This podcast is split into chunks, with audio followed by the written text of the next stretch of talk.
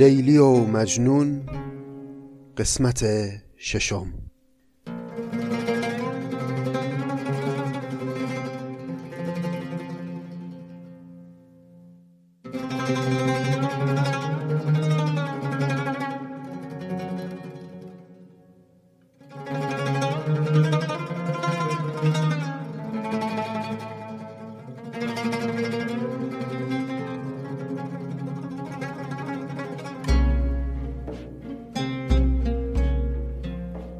سلام بر دوستان گرامی همراهان فرهیخته پادکست نظامی گنجوی. این هفتاد و ششمین نشست ماست و این روزها چنان که می‌دونید مشغول لیلی و مجنون هستیم و دیدیم که داستان در اواخر قسمت قبل ناگهان یه حال و هوای تازه ای رو رقم زد و با اون کاری که اطرافیان لیلی کردند یک فصل تازه ای آغاز شد. اجازه بدید پیش از پی گرفتن ادامه داستان طبق قراری که داشتیم بریم ابتدا ابیات دیگری از مقدمه کتاب رو بخونیم. در قسمت قبل بخش ابتدایی مقدمه رو که هم دو ستایش خداوند بود تمام کردیم و حالا بخش دیگری رو می‌خوایم آغاز بکنیم از مقدمه که ستایش و نعت پیامبر اسلام هست.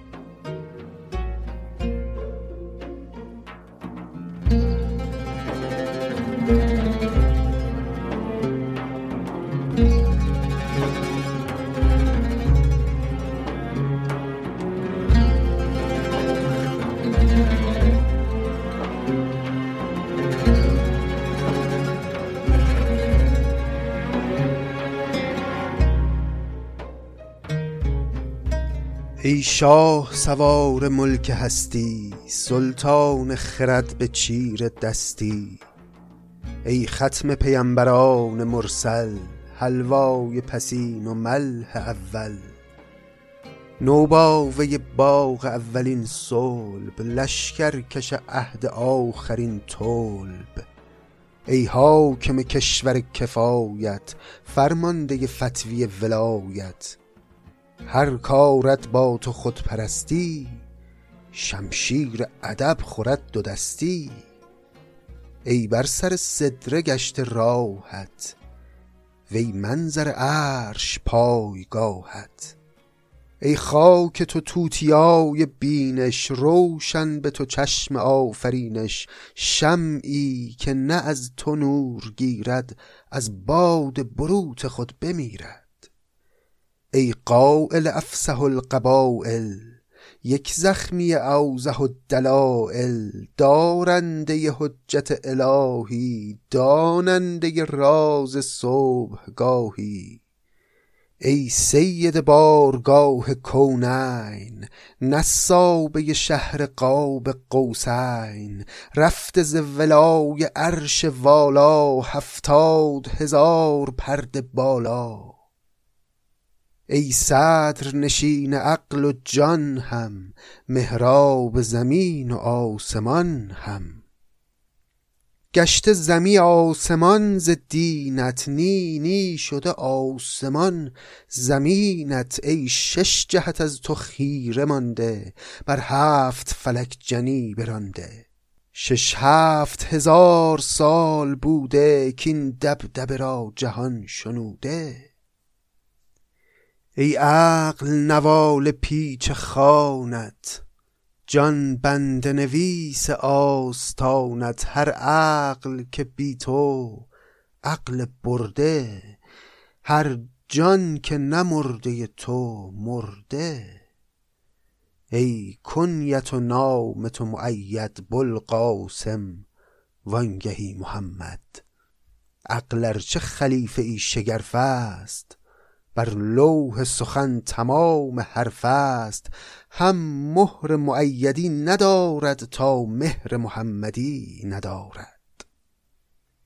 ای شاه مقربان درگاه بزم تو ورای هفت خرگاه صاحب طرف ولایت جود مقصود جهان جهان مقصود. سرجوش خلاصه معانی سرچشمه آب زندگانی. خاک تو عدیم روی آدم روی تو چراغ چشم عالم. دوران که فرس نهاده توست با هفت فرس پیاده توست. طوف حرم تو سازد انجم در گشتن چرخ پی کند گم. آن کیست که بر بساط هستی با تو نکند چو خاک پستی؟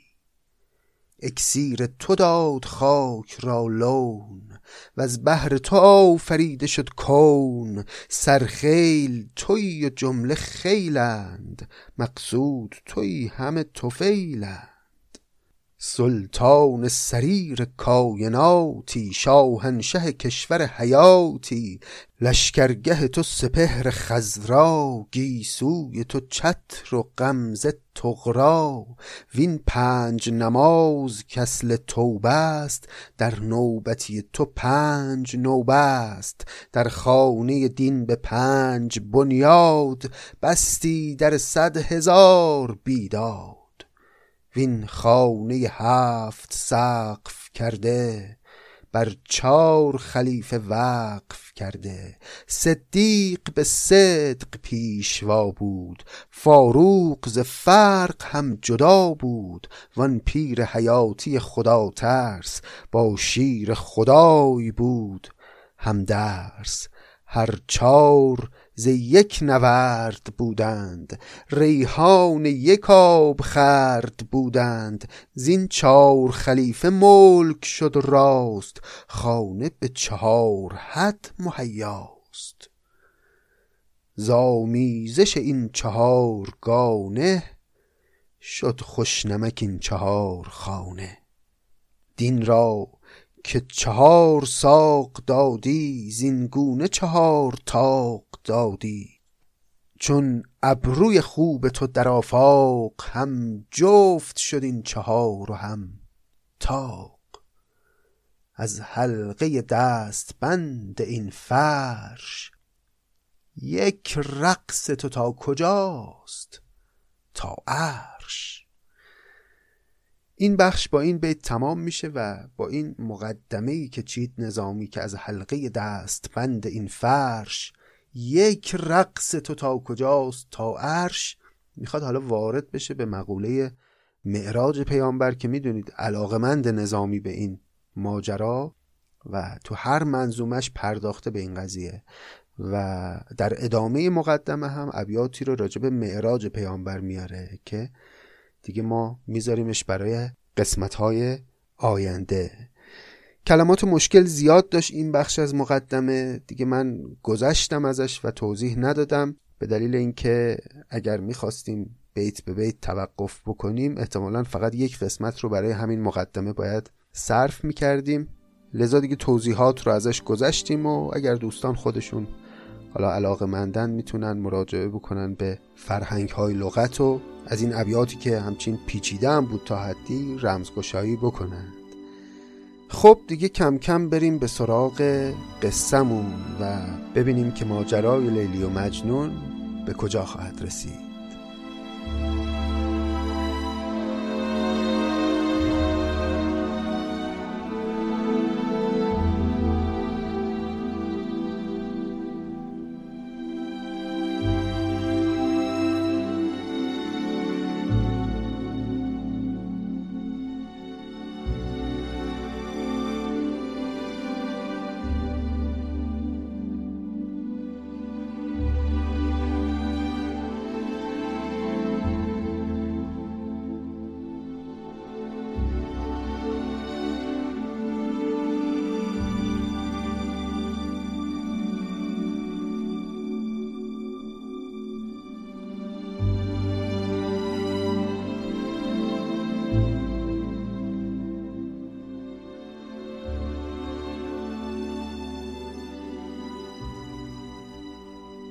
خاطر مبارکتون هست عزیزانم که در قسمت قبل پدر مجنون به توصیه خیشاوندان پسر رو برداشت برد به زیارت خانه کعبه بلکه مجنون از خدا بخواد که شر این عشق ویرانگر رو از سرش کم کنه و حتی به پسرش یاد داد.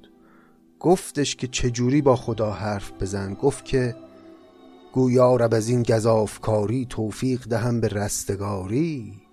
دریاب که مبتلای عشقم آزاد کن از بلای عشقم. گفت به خدا بگو که منو از شر این عشق خلاص کن خدایا. منو به راه زندگی عادی برگردون. پدر مجنون اینها رو یاد داد به پسرش اما در کمال ناباوری دید که این پسر یه چیزای دیگه ای از خدا طلب کرد. همین که کلمه عشق به گوش مجنون رسید باز از خود بیخود شد و پرید حلقه کعبه رو گرفت و به خدا گفت خدایا من بدون عشق نمی‌تونم زندگی کنم. پرورده عشق شد سرشتم جز عشق مباد سر نوشتم گرچه ز شراب عشق مستم عاشق تر از این کنم که هستم. گویند که خوز عشق وا کن لیلی طلبی ز دل رها کن. یارب تو مرا به روی لیلی هر لحظه بده زیاد میلی. از عمر من آنچه هست بر جای بستان و به عمر لیلی افزای. این حرفا رو با راز و نیاز و سوز و گداز مجنون گفت به خدا و پدر مجنون دیگه فهمید که این عشق بازیگوشی نوجوانانه نیست که با نصیحت و پند و دعا و زیارت و این چیزا بخواد از سر این پسر بیفته.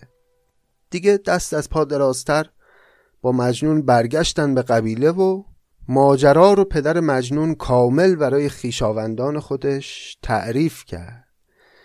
یه مدت که گذشت این ماجرای مکه رفتن و اونطوری راز و نیاز کردن مجنون افتاد سر زبونا و دیگه شهرت مجنون و شهرت لیلی از هر زمان دیگری بیشتر شد. شهرت هم که می‌دونید همیشه همراه با آفت. چون گشت به عالم این سخن فاش افتاد ورق به دست اوباش. لیلی میشنید این حرفا به گوشش می‌رسید و گریه می‌کرد تو خونه. همه راجع به این دوتا دیگه حرف می‌زدن. بعضیا ستایششون می‌کردن بعضی هم که خب همون اوباش و انسانهای بددل و بدخواه اینا بد می‌گفتن حرف در می آوردن یه سری اطرافیان لیلی هم بودن که باهاش همدل نبودن و اونا یه شیطنتی کردن. پا شدن رفتن این ماجرا رو با یه بدخواهی و با یه اقراقی نقل کردن برای بزرگ قبیله لیلی. که چه نشستی که یه جوونی از قبیله آمریان آبرو حیثیت برا ما نذاشته. هر روز بلند میشه به هوای لیلی میاد اینجا با یه احوالات آشفته و پریشانی در و دیوار اینجا رو میبوسه خاکهای اینجا رو به سر و روش میریزه. خلاصه دیوان بازی در میاره و ما رو انگشت نمای اعراب کرده با این کاراش. از اون بدتر شعرم میگه. برای لیلی شعرهای خوبی میگه و شعراش هم افتاده به سر زبون مردم. هر دم غزلی دگر کند ساز هم خوش غزل است و هم خوش آواز. او گوید و خلق یاد گیرند ما را و تو را به باد گیرند. در هر غزلی که می سراید صد پرده دری همی نماید. لیلی ز نفیر او به داغ است کین باد هلاک آن چراغ است. بنمای به قهر گوش مالش تا باز رهد محض وبالش. این شعرها رو میگه و مردمم یاد می‌گیرن و تکرار می‌کنن و لیلی هم میشنوه و احساساتی میشه و هی بیشتر دل میبنده به این جوان. بیا یه گوشمالی بده به این پسر دیوانه. بلکه لیلی هم دست از عشق او برداره و این ماجرا ختمه به خیر بشه و انقدر ما انگشت نما نشیم قبایل عربم می‌دونید دیگه دنبال بهونه بودن. واسه اینکه جنگی را بندازن و یه خونی از همدیگه بریزن. و حالا پس ببینیم که واکنش این رئیس قبیله لیلی چیست به این حرفایی که اومدن بهش گفتن.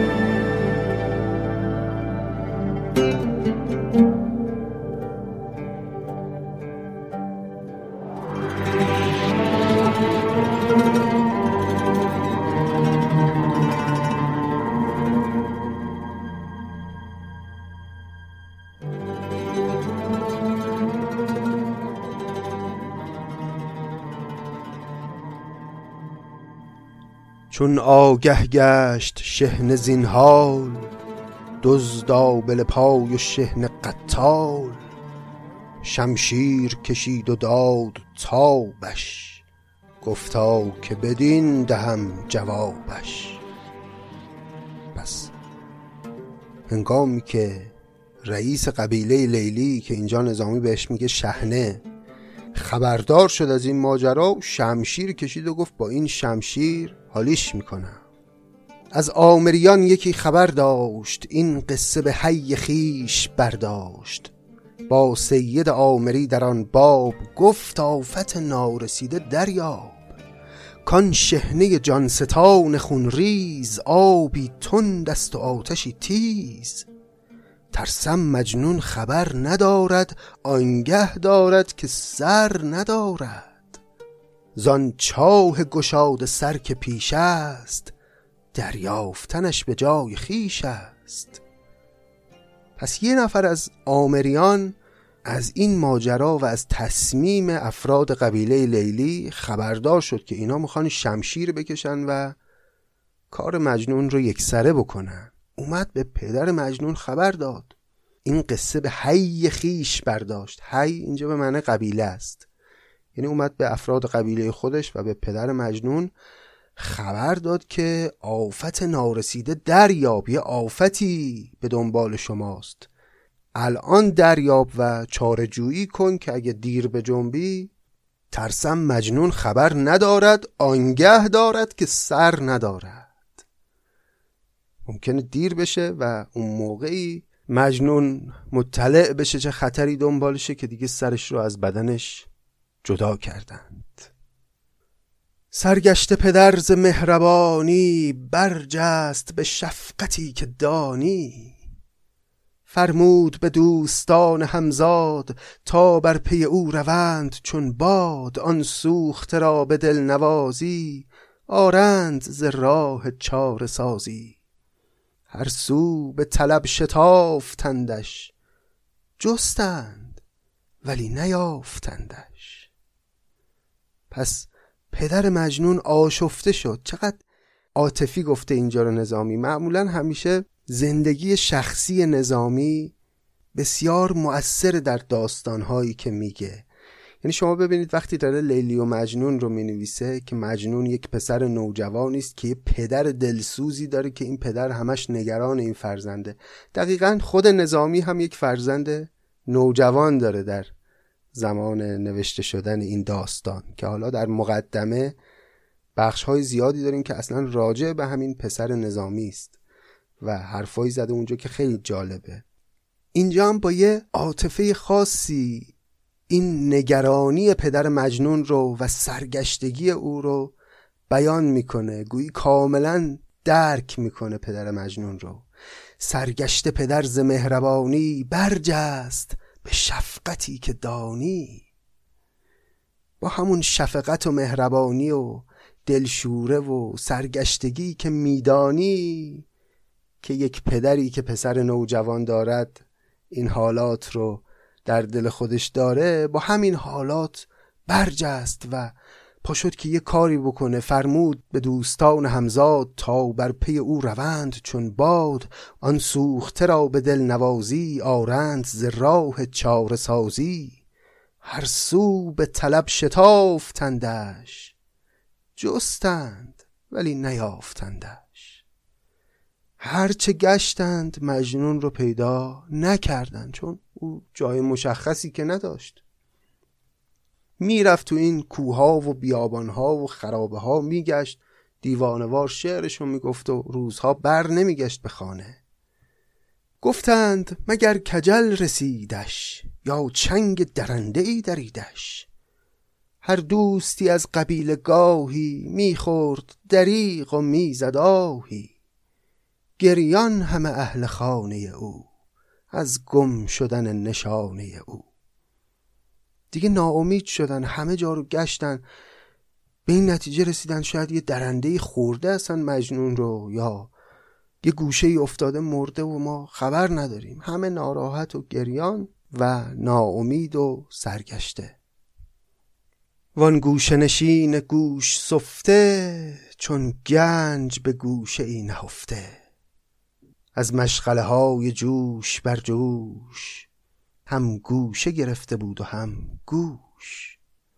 در طرف چنان شکارگاهی خرسند شده به گرد راهی. پس مجنون نمرده بود یه گوشه ای برای خودش افتاده بود. به دیوانگی و شاعری و عاشقی خودش می پرداخت و هیچکس نتونسته بود او رو پیدا بکنه. وان گوش نشین گوش سفته گوش سفته به معنی کسی که گوشش سوراخه یعنی حلقه به گوش عشق لیلی است. چون گنج به گوش ای نهفته. اون وجود عزیز مجنون مثل یه گنجی که تو خرابه ها پنهانش می‌کنن یه گوشه ای نهفته بود. از مشغله های جوش بر جوش هم گوشه گرفته بود و هم گوش. گوشش رو بسته بود به روی مشغله های این جهانی. از همه چی کناره گرفته بود. در طرف چنان شکارگاهی خرسند شده به گرد راهی. از همه نعمات رنگارنگ دنیا همون گرد و خاک راه ها براش کافی بود. گرگی که به زور شیر باشد روبه به او چو سیر باشد. بازی که نشد به خورد محتاج رغبت نکند به هیچ دراج. خوشکار گرسنه را کلیچ است با سیری نان میده هیچ است. این ابیات هم همه یعنی کسی که میلی نداره به لذت ها و جذابیت های دنیا طبیعتا به دنبالش هم نمیره. مجنونم چنین احوالی داشت. گرگی که به زور شیر باشد روبه به از او چو سیر باشد. یه گرگی هر چقدر قوی باشه حتی زور شیرم داشته باشه اگه سیر باشه یه روباه از او بهتر میره شکار می‌کنه. چون گرگی که سیره دنبال شکار نمیره. مثل مجنون که سیر بود از لذتهای جهان و به دنبالشون نمی‌رفت. آدمها رو نمی‌خواست روابط اجتماعی رو نمی‌خواست. بازی که نشد به خورد محتاج رغبت نکند به هیچ دراج. دراج هم اسم پرنده ایه که باز شکارش می‌کنه. خوشکار گرسنه را کلیچ است با سیری نان میده هیچ است. خوشکار یه نوع آرد نامرغوبه. منظور اینجا یه نونی که از اون آرد نامرغوب تولید میشه. میگه خوشکار گرسنه را کلیچ است. برای آدم گرسنه اون نون بیکیفیت خوشکار مثل کلوچه میمونه. با سیری نان میده هیچ است. نان میده هم نانیه که از آرد میده. تهیه شده که یه آرد علک شده یه مرغوبه. وقتی کسی که سیر باشه اون نان میده رو هم به هیچ حساب نمی‌کنه. چون طبع به اشتها شود گرم گاورس درشت را کند نرم. حلوا که تعام نوش بهر است در حیزه خوری به جای زهر است. حیزه هم یعنی بیماری گوارشی که آدمی بیرون روی و اینا پیدا می‌کنه.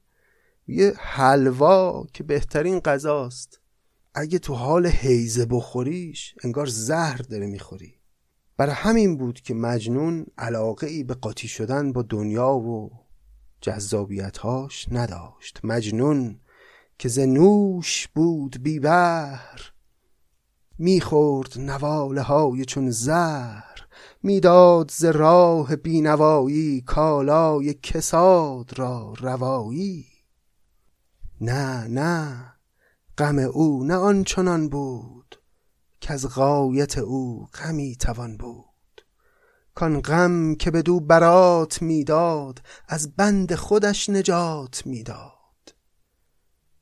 در جستن گنج رنج می برد. بی آنکه رهی به گنج می برد.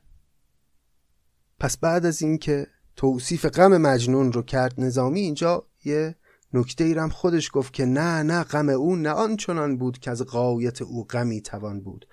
این غمی که مجنون داشت که خیلی هم زیاد بود قایت غم بود انتهای اندوه بود. آنچنان نبود که بخوایم ناراحت باشیم که مجنون چرا این غم رو به دل داشت. کان غم که به دو برات می‌داد از بند خودش نجات می‌داد. اون غم این خاصیت رو داشت که مجنون رو از بند خودش خلاص می‌کرد. او دیگه انسان خودبینی نبود خودپسند نبود. از غرورها و منیتها رها شده بود. روحش سیغل یافته بود به دلیل این غم بزرگ که همه وجودش رو گرفته بود. شخصی ز قبیله بنی سعد بگذشت بر او چو طالع سعد. دیدش به کناره سرابی افتاده خراب در خرابی. چون لنگر بیت خیشتن لنگ معنیش فراخ و قافیت تنگ یعنی که کسی ندارم از پس. بی قافیت است مرد بی کس. بالاخره یه نفری از اعضای قبیله بنی سعد این مجنون رو یه جای دید. دید که آره توی خرابه ای یه آدم خراب آشفته افتاده نمیشناخو رو. از آمریان نبود از یه قبیله دیگری بود قبیله بنی سعد بود. شخصی ز قبیله بنی سعد حالا برخی هم معتقدن این بنی سعد همون قبیله لیلی است. ولی حالا تصریحی نداره اینجای داستان نظامی. شخصی ز قبیله بنی سعد بگذشت بر او چو طالع سعد. دیدش به کناره سرابی افتاده خراب در خرابی. چون لنگر بیت خیشتن لنگ. معنیش فراخ و قافیت تنگ. این بیت یه خورده توضیح می‌خواد چون معنای خیلی جالبی هم داره. کلمه لنگر به معنی سفرخانه است. وقتی میگه لنگر بیت خیشتن یعنی بیت های شعرهای مجنون رو تشبیه کرده به یه سفرخانه که غذای روح میده به آدم ها بعد کلمه لنگ هم که اینجا داریم به معنای یگانه و تک هست. میگه چون لنگر بیت خیشتن لنگ. میگه مجنون مثل ابیات شعرهای خودش تک بود یگانه بود. همتا نداشت. معنیش فراخ و قافیت تنگ. همونطور که بیت های مجنون هم معانی فراخ داشت و قافیه تنگ داشت. قافیه تنگ داشتن خودش یه حسن می‌تونه باشه برای شعر. یعنی شما اگه دو تا کلمه رو که قافیه های زیادی ازش وجود نداره بتونی با هم قافیه کنی و تو یه بیت بیاری اون وقت بیت بیت پر انرژی و قوی و جذابی میشه. مثلا شما بتونی میخ رو با تاریخ قافیه کنی قشنگ میشه. عشق رو با دمشق قافیه کنی چنان که سعدی کرده. چنان خشک سالی شدن در دمشق که یاران فراموش کردند عشق. که تو پادکست سعدی خوندیم با هم. حالا خیلی حاشیه نریم ولی وقتی میگه معنیش فراخ و قافیت تنگ یعنی ابیات شعر مجنون معنی فراخ داشت معنی وسیع داشت اما قافیه های تنگ داشت یعنی به لحاظ زبانی و به لحاظ بکارگیری قوافی هم خیلی قدرتمند شعر گفته بود مجنون. اون وقت همین توصیف رو می‌تونی رو خود شخصیت مجنون هم پیاده بکنیم چنان که نظامی همین کار کرده دیگه. در واقع داره مجنون رو به شعر مجنون تشبیه می‌کنه. میگه مجنون هم مثل شعر خودش یگانه بود فرد بود و معنی فراخ داشت و قافیت تنگ داشت. اون وقت وقتی قافیه تنگ رو برای انسانی به کار می‌بریم هم به معنای وضع خراب و آشفته است هم به معنای که او تنهاست کسی به دنبالش نیست. چون کلمه قافیه از قفا میاد یعنی به دنبال اومدن. خیلی معانی در این یکی دو بیت تو در تو و وسیعه حقیقتا نبوغ نظامی عجیبه. در گنجاندن معانی بسیار در لفظ اندک. چون لنگر بیت خیشتن لنگ. معنیش فراخ و قافیت تنگ. یعنی که کسی ندارم از پس. بی قافیت است مرد بی کس.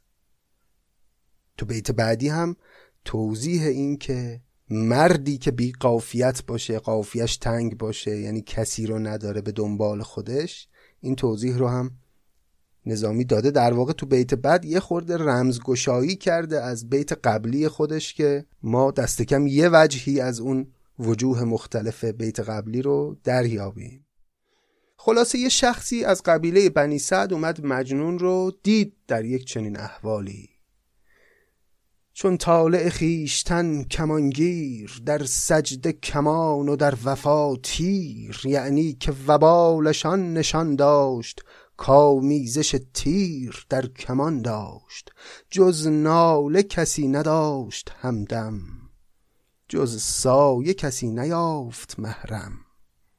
مرد گذرنده چون درو دید شکلی و شمایلی نکودید پرسید سخن زهر شماری جز خاموشیش ندید کاری. چون از سخنش امید برداشت بگذشت و ورا به جای بگذاشت. پس این مرد رهگذر اومد شروع کرد سخن گفتن با مجنون که خب تو اینجا چیکار می‌کنی و کی هستی؟ ولی هر چی گفت او جوابی نداد. چون قبلا هم نظامی بهمون گفته بود مجنون فقط اگه راجب لیلی باش حرف می‌زدی پاسخ می‌داد. جواب طرف رو نداد و او هم ناامید شد و رهاش کرد و رفت. زانجا به دیار او گذر کرد. زو اهل قبیله را خبر کرد که اینک به فلان خرابی تنگ می پیچد همچو مار بر سنگ. دیوانه و دردمند و رنجور چون دیو ز چشم آدمی دور. از خوردن زخم سفته جانش پیدا شده مغز استخوانش. پس وقتی از پیش مجنون رفت اون مرد رسید به قبیله لیلی و به مردمان اون قبیله گفت آره من یه نفری رو دیدم که یه وضع خیلی بدی داشت در یه خرابه ای دیوان وضع بود و با کسی هم حرف نمی‌زد و از خوردن زخم سفته جانش پیدا شده مغز استخوانش. یعنی انقدر لاغر شده بود که نه تنها استخوانش پیدا بود مغز استخوانش هم پیدا بود. بیچاره پدر چو زو خبر یافت. روی از وطن و قبیله برتافت. میگشت چو دیو گرد هر غار دیوانه خیش را طلبکار. دیدش به رفاق گوشه ای تنگ. افتاده و سر نهاده بر سنگ. پدر مجنون همین که شنید باز با یه حال آشفته و نگرانی رفت به اون نشونی که بهش داده بودن و دیدش مجنون رو پیدا کرد. دیدش به رفاق گوشه ای تنگ. رفاقیه ریسمانیه که باهاش زانوی شطور رو میبندن که دوباره بر نگرده. اون گوشه تنگ رو اینجا نظامی تشبیه کرده به رفاق. یعنی چنان مجنون خو کرده بود به اون خرابه خودش که نمی‌تونست اصلا برگرده به وطن و قبیله خودش. دیدش به رفاق گوشه ای تنگ افتاده و سر نهاده بر سنگ. با خود غزلی همی سگالید گه نوه نمود و گاه نالید. به جگرز دید ریزان چون بخت خود اوفتان و خیزان از باده بی خودی چنان مست. کاگه نه که در جهان کسی هست. اومد دید مجنون رو مست و آشفته بی خود نالان و بیتگویان افتاده روی سنگ ها و خاک ها و اصلا چنان از خود بی خوده که متوجه نیست که اصلا کسی آمد کسی رفت. خونا به جگر زدید ریزان چون بخت خود و خیزان از باده بی خودی چنان مست کاگه نه که در جهان کسی هست.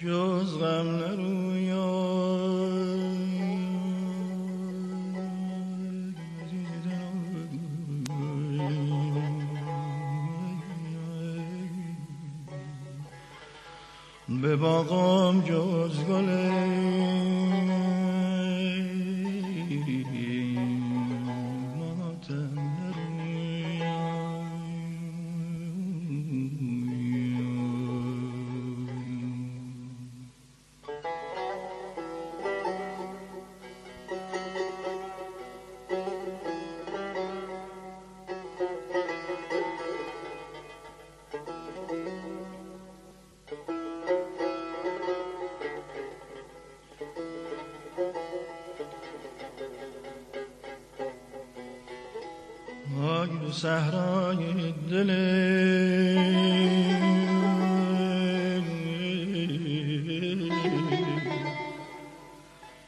بی حاصله.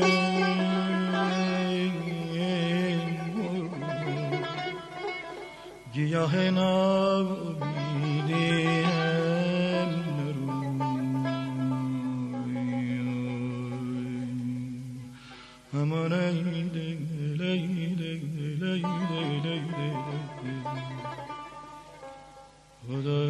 به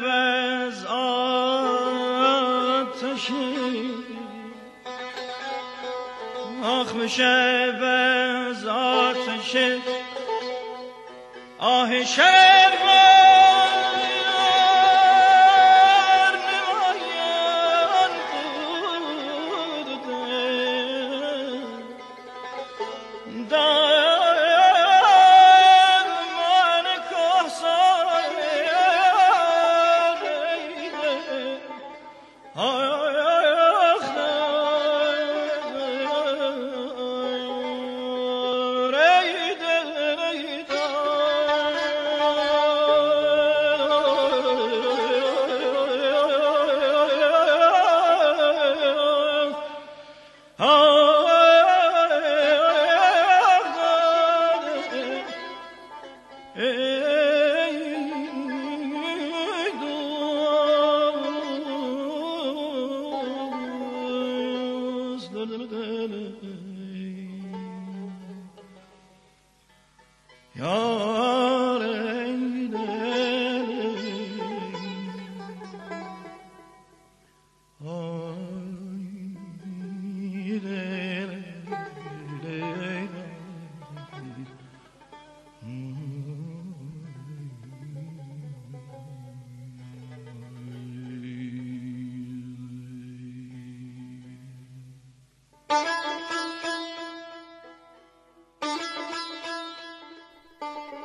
چون دید پدر سلام دادش پس دلخوشی تمام دادش. مجنون چو صلابت پدر دید در پای پدر چو سایه غلتید. که ای تاج سر و سریر جانم عذرم بپذیر ناتوانم. می بین و مپرس حالتم را. می کن به قضا حوالتم را. چون خواهم چون که در چنین روز چشم تو ببیندم بدین روز. از آمدن تو روسیاهم عذرت به کدام روی خواهم؟ دانی که حساب کار چون است سر رشته ز دست ما برون است. پس پدر مجنون اومد به سمت فرزند و سلام داد به او و ازش دلجویی کرد و بهش محبت کرد و مجنون که دید پدر رو به خودش اومد و افتاد به پای او. مجنون چو صلابت پدر دید در پای پدر چو سایه غلطید و عذر خواهی کرد. از او شرمنده شد که پدرش او رو در یک چنین حالی داره می‌بینه و بلند شده اومده به دیدار او. که ای تاج سر و سریر جانم عذرم بپذیر ناتوانم. میبین و مپرس حالتم را میکن به قضا حوالتم را. گفت به پدر که منو دیگه بسپر به دست سرنوشت و حالی از من مپرس چون من توان این که بخوام آداب فرزندی رو برای تو به جا بیارم ندارم.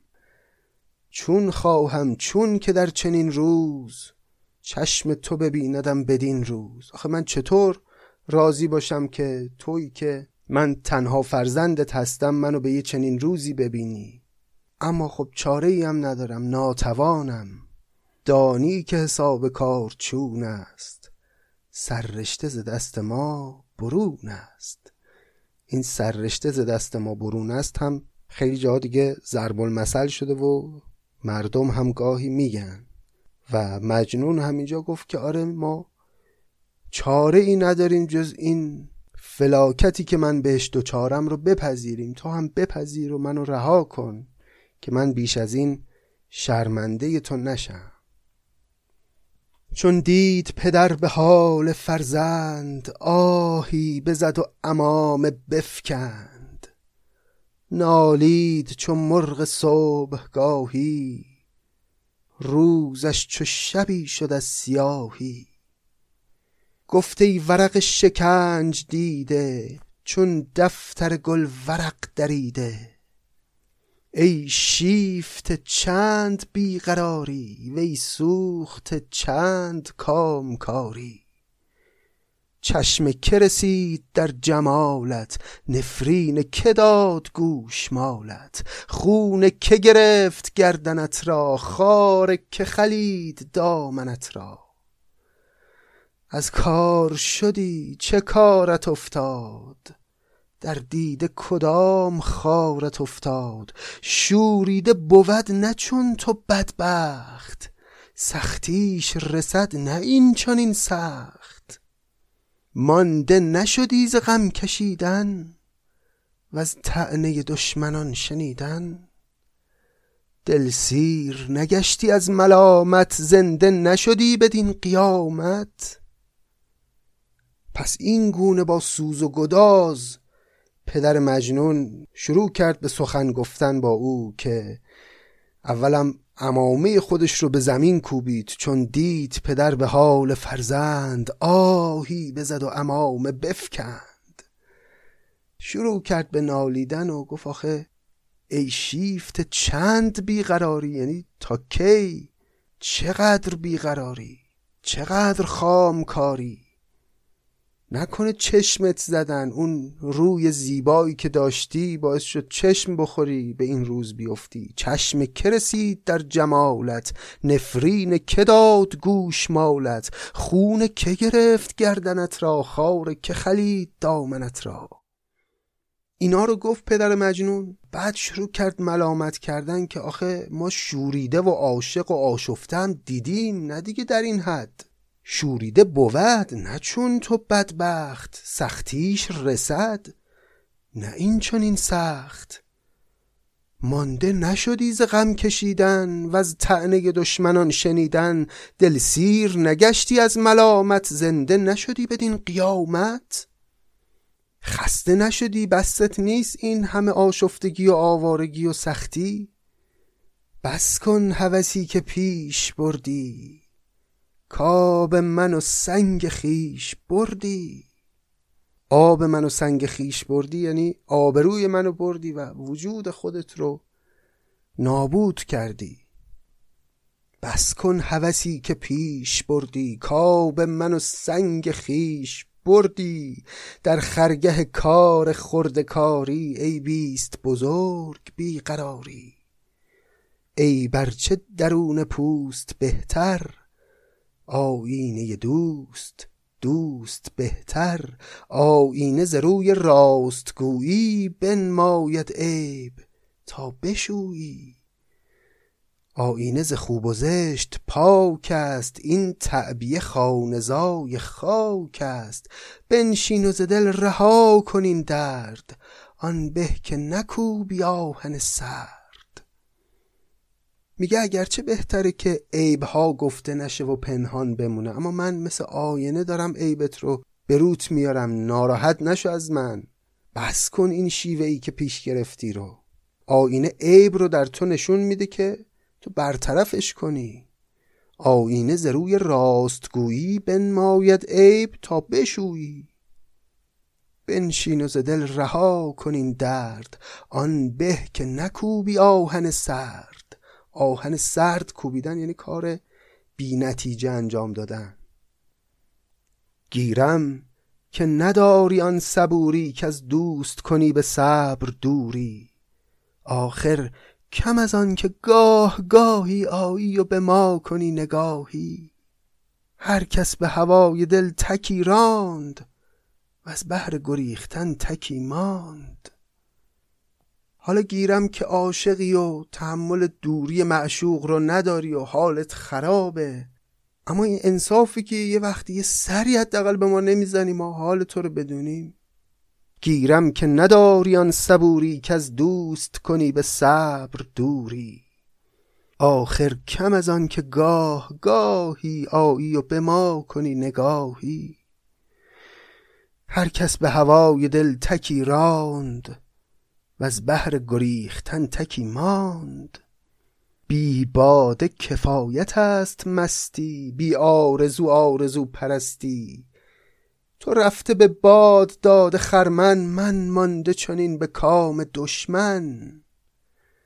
تا در من و در تو سکه ای هست این سکه بد رها کن از دست.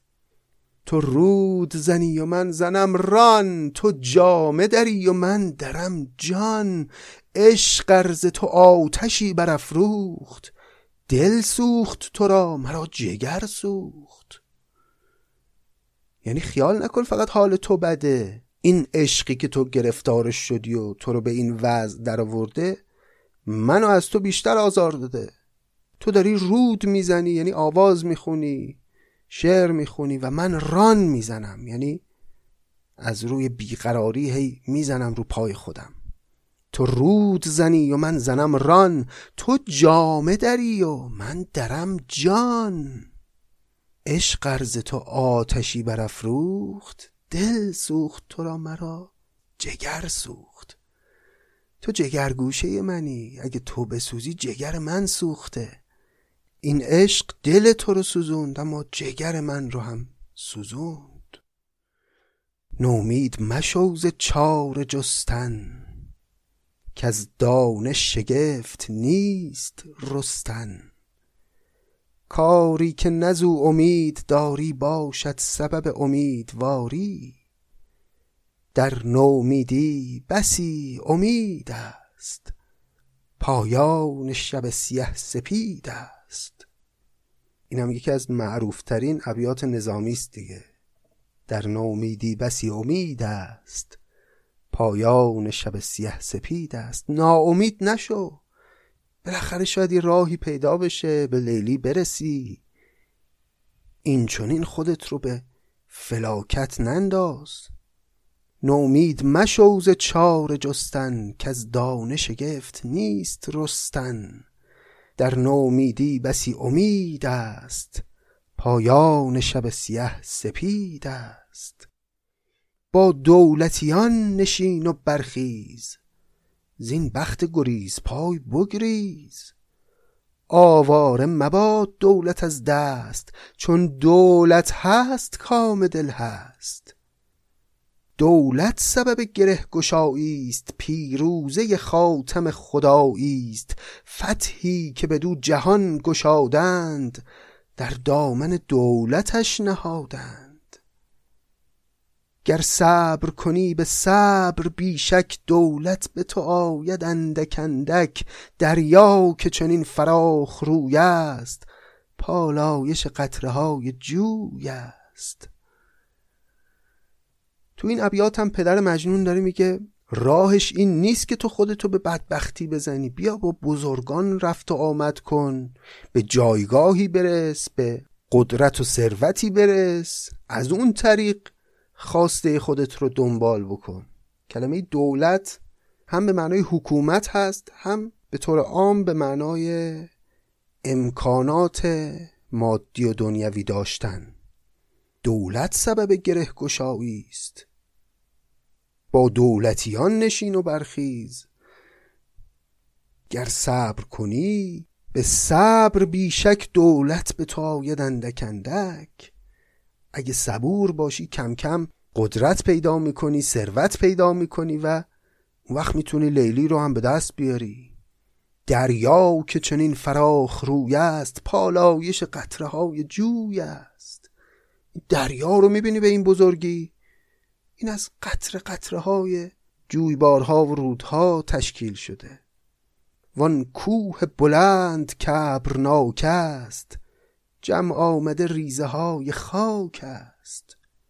هان تا نشوی به صابری سوست گوهر به درنگ می‌توان جست.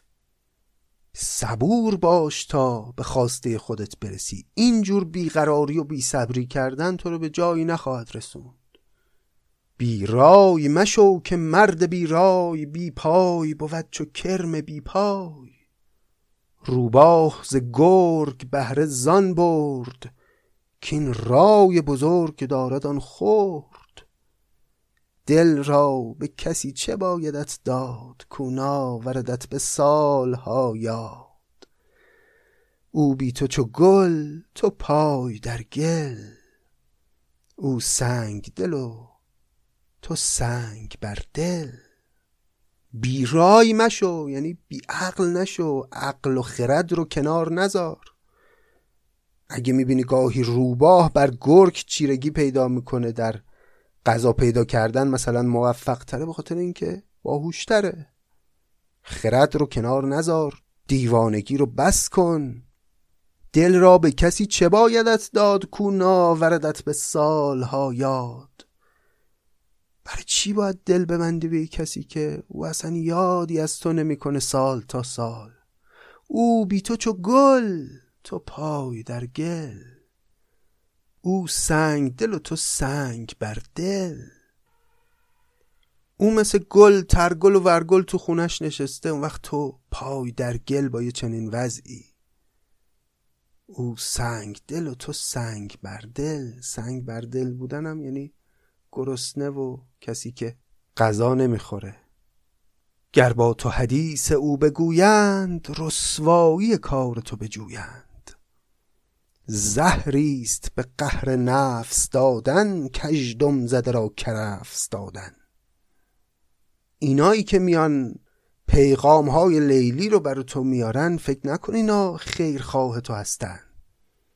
چون قبلا هم داشتیم دیگه. یه وقتایی پیغام هایی برای هم لیلی و مجنون میفرستادن توسط یه واسطه هایی میگه اینهایی که پیغام از لیلی براتون میارن خیرخواه تو نیستن. اونا خوششون میاد این رسوایی تو رو می‌بینن عاشقی تو می‌بینن.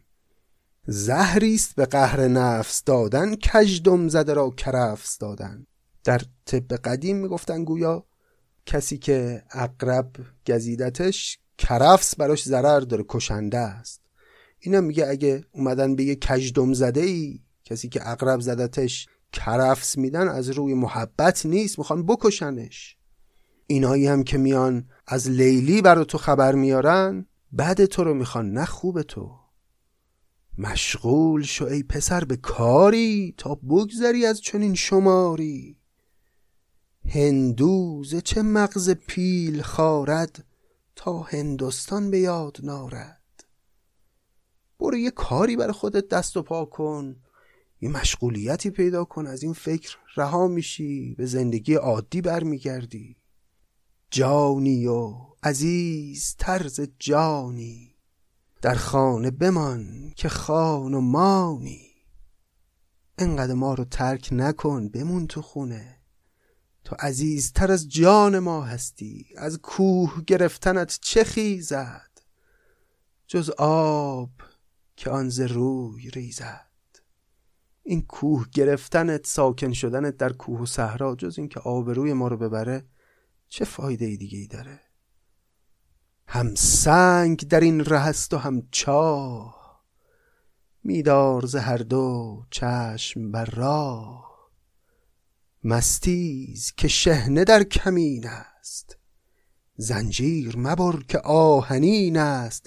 تو طفل رهی و فتنه ره دار شمشیر ببین و سر نگه دار. تازه اینجا پدر مجنون اصل حرف و زد و گفت که خطر مرگ داره تو رو تهدید می‌کنه. شمشیر ببین و سر نگه دار. پیشار ز دوستان تنی چند. خوش باش به رقم دشمنی چند. انقدر به خودت سخت نگیر و بیا با دوستانت بنشین. پیش آرز دوستان تنی چند و خوش باش به رغم دشمنی چند. اگرچه دشمن زیاد داری ولی با وجود این دشمنان تو خوش باش. خوب زندگی کن و اینطور دنیا رو به کام خودت تلخ مکن.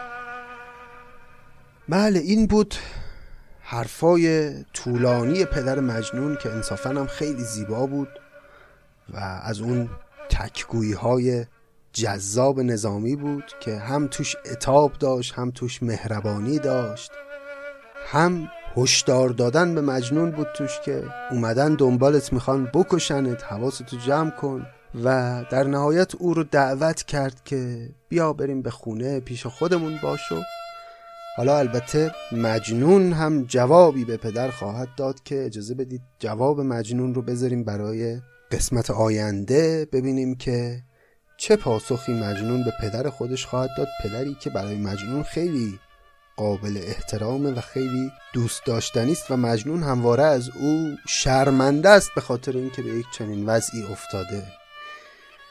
اجازه بدید ادامه رو بذاریم برای قسمت آینده و ببینیم که در قسمت های بعد ماجرا به کدام سو خواهد رفت و سرانجام این عشق عجیب و غریب به کجا خواهد رسید. خیلی ممنونم از اینکه شنیدید. امیدوارم براتون لذت بخش بوده باشه و سودمند بوده باشه. ممنونم از اینکه ما رو به دوستان خودتون و به علاقمندان به ادبیات معرفی می‌کنید و سپاسگزارم از همه محبت ها و همدلی ها و دوستی هاتون می‌تونید اگر مایل هستید از طریق سایت هامی باش که لینکش در توضیحات هست. از این پادکست حمایت مالی بکنید. البته مثل همیشه لازمه که بگم که این پادکست شنیدنش برای همه رایگانه و رایگان هم خواهد ماند تا هر وقت که ادامه داره این پادکست. اما حمایت های شما برای ما خیلی روحیه بخشه و خیلی دلگرم کننده است و علاوه بر این روحیه بخش بودن و دلگرم کننده بودن بسیار هم مؤثر در ادامه پیدا کردن این مسیری که ما درش هستیم. کار ما به هر حال یک تلاش مستقله که وابسته به جایی نیست و از جایی حمایت نمیشه و خب تولید پادکست هم فرایند وقتگیر و پرزحمتی از مطالعات اولیه بگیرید تا آماده کردن مطالب و فرایند ضبط و فرایند ویرایش و انتخاب موسیقی و کارهای دیگه که البته ما هم با علاقه و اشتیاق این وقت رو می‌گذاریم. برای اینکه ایمان داریم به کاری که داریم می‌کنیم و علاقه داریم و لذت می‌بریم و می‌دونیم که نتایج ارزشمندی خواهد داشت. منتها متاسفانه تا امروز هیچ یک از اسپانسرها به سراغ پادکست نظامی گنجوی نیمدن و این هم از جنبه های دیگر مظلومیت فرهنگ ملی است در کشور ما. از اینکه در یک چنین شرایطی اون دوستان اندک شماری که پشتیبانی مالی می‌کنن از پادکست حقیقتا کار بزرگی انجام میدن و بسیار حمایت های شما برای ما دلخواه و لذت بخش و انرژی بخشه دمتون گرم. یکم طولانی شد این حرفای پایانی قرض درد دلی بود. با شما عزیزان امیدوارم که زندگی هاتون سرشار باشه از شادکامی و قرین برکت و سلامتی باشه روزگارتون. مراقب خودتون باشید و خدا نگهدار.